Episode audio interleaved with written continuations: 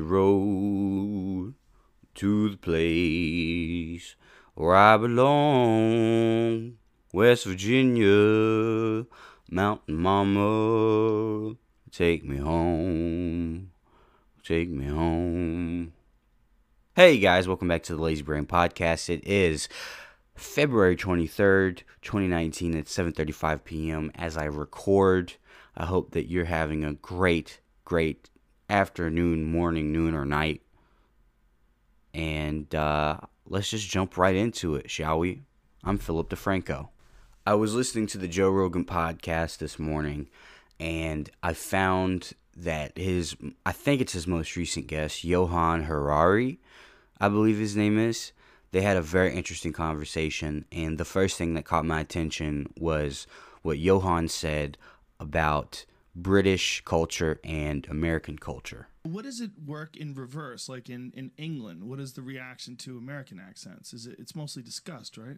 I don't know. There's a mixture. Americans, we grow. I always think like the relationship of Britain and America is like um, one of those police mirrors because we grow up constantly looking at the United States, right? We're constantly staring through. We are immersed in American culture, Right. But when Americans look back at us, they're just seeing like a reflection of themselves. I mean, Americans watch Downton Abbey and know about like the Queen or whatever, but Right. but there isn't that two-way dialogue that there is that that, that you know that yeah so it's a slightly weird so i think we feel very american right and I, I spend half the year here and i you know every now and then you come up against these deep cultural differences that you're just like oh fuck okay right this is really not my culture right and it's a, those moments of disorientation are, are really strange I found it very interesting the way that Johan described America, almost as if there's this two way mirror. In Britain, they see American culture all the time, whereas Americans don't really see British culture or really any other culture at all. Um, you really have to do a lot of work to see other cultures, whereas I feel like in other, like in Britain, for instance, like you said, you see a lot of American things all the time. The Kardashians, blah blah blah. So I find it very interesting the way he described that. The only time I've ever learned anything about British culture was watching YouTube videos of people trying British snacks or British people trying American snacks. British people eating American candy is the funniest thing to me because it's really intriguing to me to see the cultural differences. Like, for example, this isn't candy, but Kool Aid. Here in America, or at least in my neck of the woods, when people make Kool Aid, they put it into a pitcher, a very large pitcher of water, they add sugar to it, and they sweeten it. Whereas in Britain, they have no idea that's what you're supposed to do. They just know about Kool Aid. So they get a thing, a packet of Kool Aid. They put the whole packet into one glass of water, and they put no sugar in it, and they just sip it like that, and they just find it horrible. It's disgusting. But of course it is. But they have no idea of that. So I find that hilarious. That I don't know cultural differences. They're really funny to me and I hate that Americans don't really learn about theirs too much. I think it would benefit everybody to look into a little bit of everything. So, the next thing that I found interesting from this little bit talking about American culture was the fact that, according to Johan, Americans tend to narrativize, I hope that's a word, their lives. Listen to this clip. Give me one for an example. Well, there's a question that Americans ask all the time that I have literally never heard a European ask, right? It's the question, what's your story? Right? Oh, Every. American, you can go to the most crusty right wing person coming out of Mar a Lago or a kid in West Baltimore and you can say, What's your story? And they'll have an answer. The only context I can imagine a British person saying, What's your story? would be in a police interrogation. It would be an ah. extremely hostile question. What's your story? Right? It would be you just wouldn't ever say it, right? We don't. Americans narrativize their lives in a way I absolutely love. And as a journalist who writes books about like depression and addiction, and you want people to talk about their lives, it's an unbelievable gift to you, right? Hmm. That people will tell you. So, I remember once being on a bus in Mississippi and sitting next to a woman, And within five minutes of chatting to her, she told me about like her two miscarriages, how her mother hated her. And I thought, if we were Swiss, where my dad's from, you wouldn't tell me this until we got married. And maybe not even then, right? Right. So there's a level of candor and storytelling among Americans. It's one of the best things about this this this you know fucked up and amazing place, right? that I just love. And it's there's something about there's a there's a kind of uh, narrative openness that's very different about this place than Europe, anywhere in Europe. I think that is very, very true. And I didn't even notice that that was a uniquely American thing. The fact that even myself, I tend to be able to have my story ready. I almost live myself, live my life as if I'm in a movie and I'm in different acts and chapters throughout. Even Joe Rogan, the person that's talking to Johan in this interview, he's even had his own version of be the hero of your own life. Be the hero of your own movie. If your life was a movie and it started now, forget about whatever financial disasters you've had, personal failures, relationship failures. What would the hero of your life's movie do right now? Do that. Do those things. We define ourselves far too often by our past failures. We look at our past and we say, well, that's me. That's not you. You are this person right now. You're the person who's learned from those failures. And you can choose to be the hero of your own movie right now. Write down your goals. Write down things you want to improve. Write down things you won't tolerate from yourself. Write down things that you've done in the past that you never want to see yourself do again. And go forth from here as the hero of your own movie. All right, so you hear that and you think, oh my God, yes, that's the American way. Just be the hero, achieve your dreams, go out there, go on the journey, go on the hero's journey, be the person that you want to be, be the guy, do the thing, right? But in Britain, I've come to found out, I've come to find out that is very different. I watched a video by Now You See Me that described, at least in comedy, the way the British person views themselves. American comic hero like John Belushi or someone like that. The, you know that scene in uh, Animal House where the, there's, a, the play, there's a fellow playing folk music on a guitar, and John Belushi picks up the guitar and destroys it. And the cinema love it because he just smashes it and then waggles his eyebrows at the camera. Everyone says, God, he's so great. Well, a British comedian would want to play the folk singer. you, we want to play the failure. My understanding from viewing through this two way mirror of cultures, it seems like British people need to be very orderly, pragmatic, polite people. And it's almost to a hilarious extent.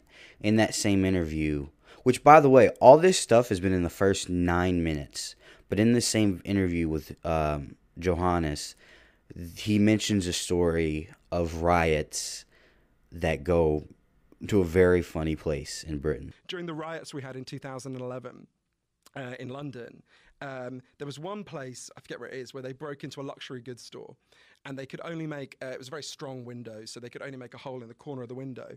And it was caught on the security cameras that the rioters formed a line to go in and loot the store, right? That's how deep the idea of like queuing and making a line is in British culture. Even in a riot, we're like, oh no, I think you were you were before me, right? The, and like I've got a Chilean friend, Isabel Banquet, who lives in who lives in London, and she like I remember her phoning me after she read that, I'd be like, you're fucking English, you don't know how to riot. This is a riot. You're forming a queue. What's wrong with you people, right? So, so far, this interview has been very interesting, and uh, hearing a lot of the ideas about British and American culture was fascinating.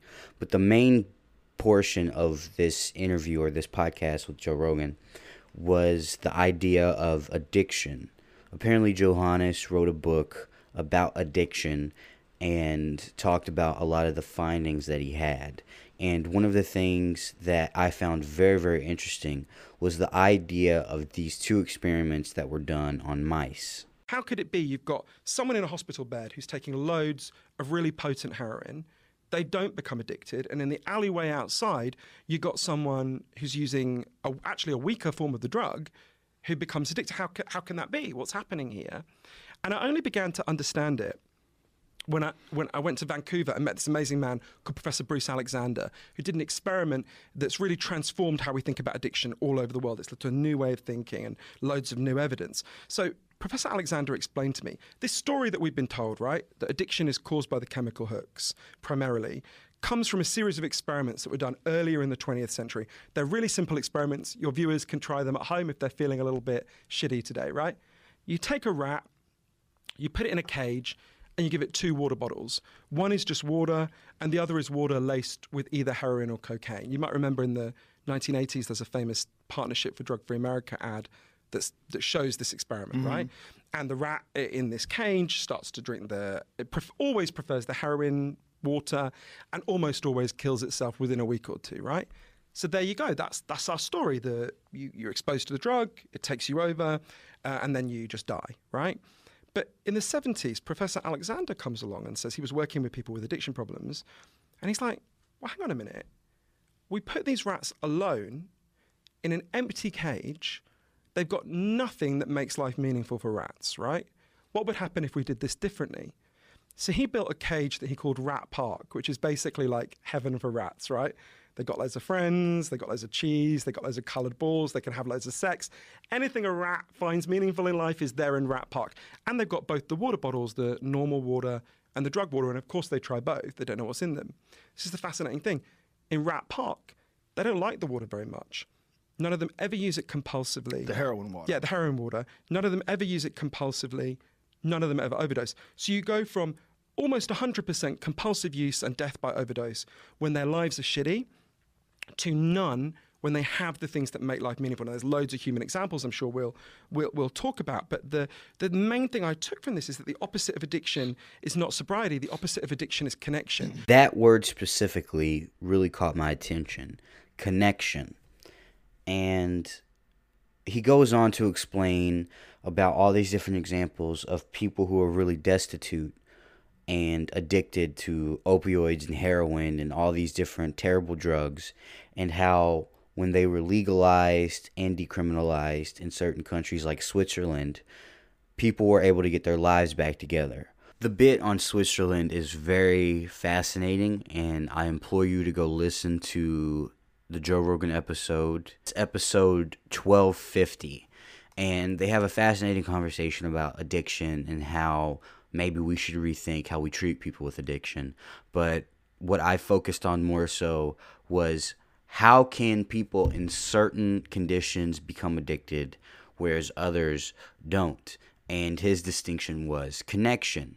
And I immediately thought to the rappers and musicians and artists that tend to overdose on these drugs like heroin and cocaine and ecstasy and molly, whatever it is, right? And that's why I latched onto that word connection. When I listen to lyrics by, let's say, Post Malone or 21 Savage, there is, first of all, one example with Post Malone. He has one song called Rockstar. And he says, I've been effing hoes, popping pillies, man, feeling just like a rock star. And I totally butchered that. But basically, the first half of that is that he's immersed in this culture of constant instant gratification. And he's never told no, he's never denied these things. And it's almost encouraged to be a part of all this debauchery, right? And he has another song that he did with 21 Savage called All My Friends, where he expands on his life as this famous person and he talks about losing all his friends while gaining the fame. As he became famous, and the same with 21 Savage, these people became more and more lonely and detached from the people that they had spent a lot of their time with when they weren't rich and famous. And if you add the lack of connection and the deep, deep loneliness that comes with that, along with this culture of drug use, there's no doubt, there's no surprise that people like this tend to overdose on these drugs. I think another thing that plays into role is they are artists, they are creative people, and creative people to me seem to have this idealized version of the world that they keep in their head and they don't want to let that go. And once that ideal idealization goes away, they get really depressed over that.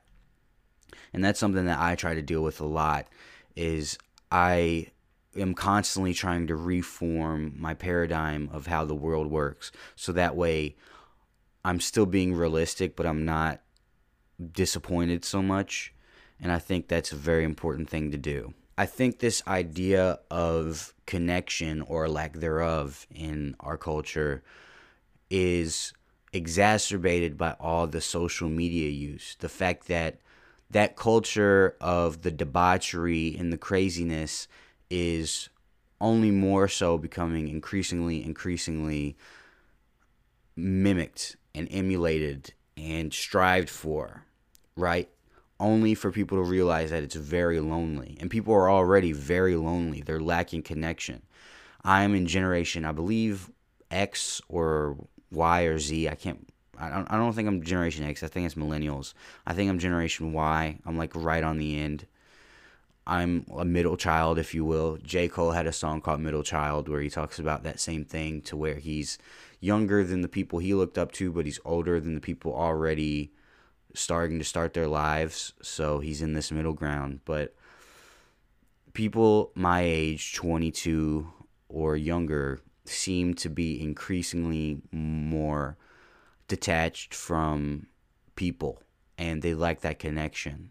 And then on social media, they see this version of life that is very heightened and instant gratified and glorifies drug use as an escape or just glorifies escapism.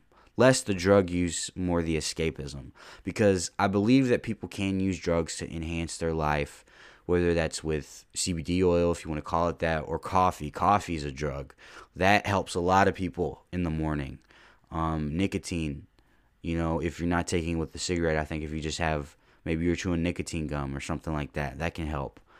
But when we use it as a means of escape because we're not happy with our lives, that's when this turmoil comes into play. And that's when those grips those hooks, if you will, like Johan said, can attach in deeper when you don't have that connection.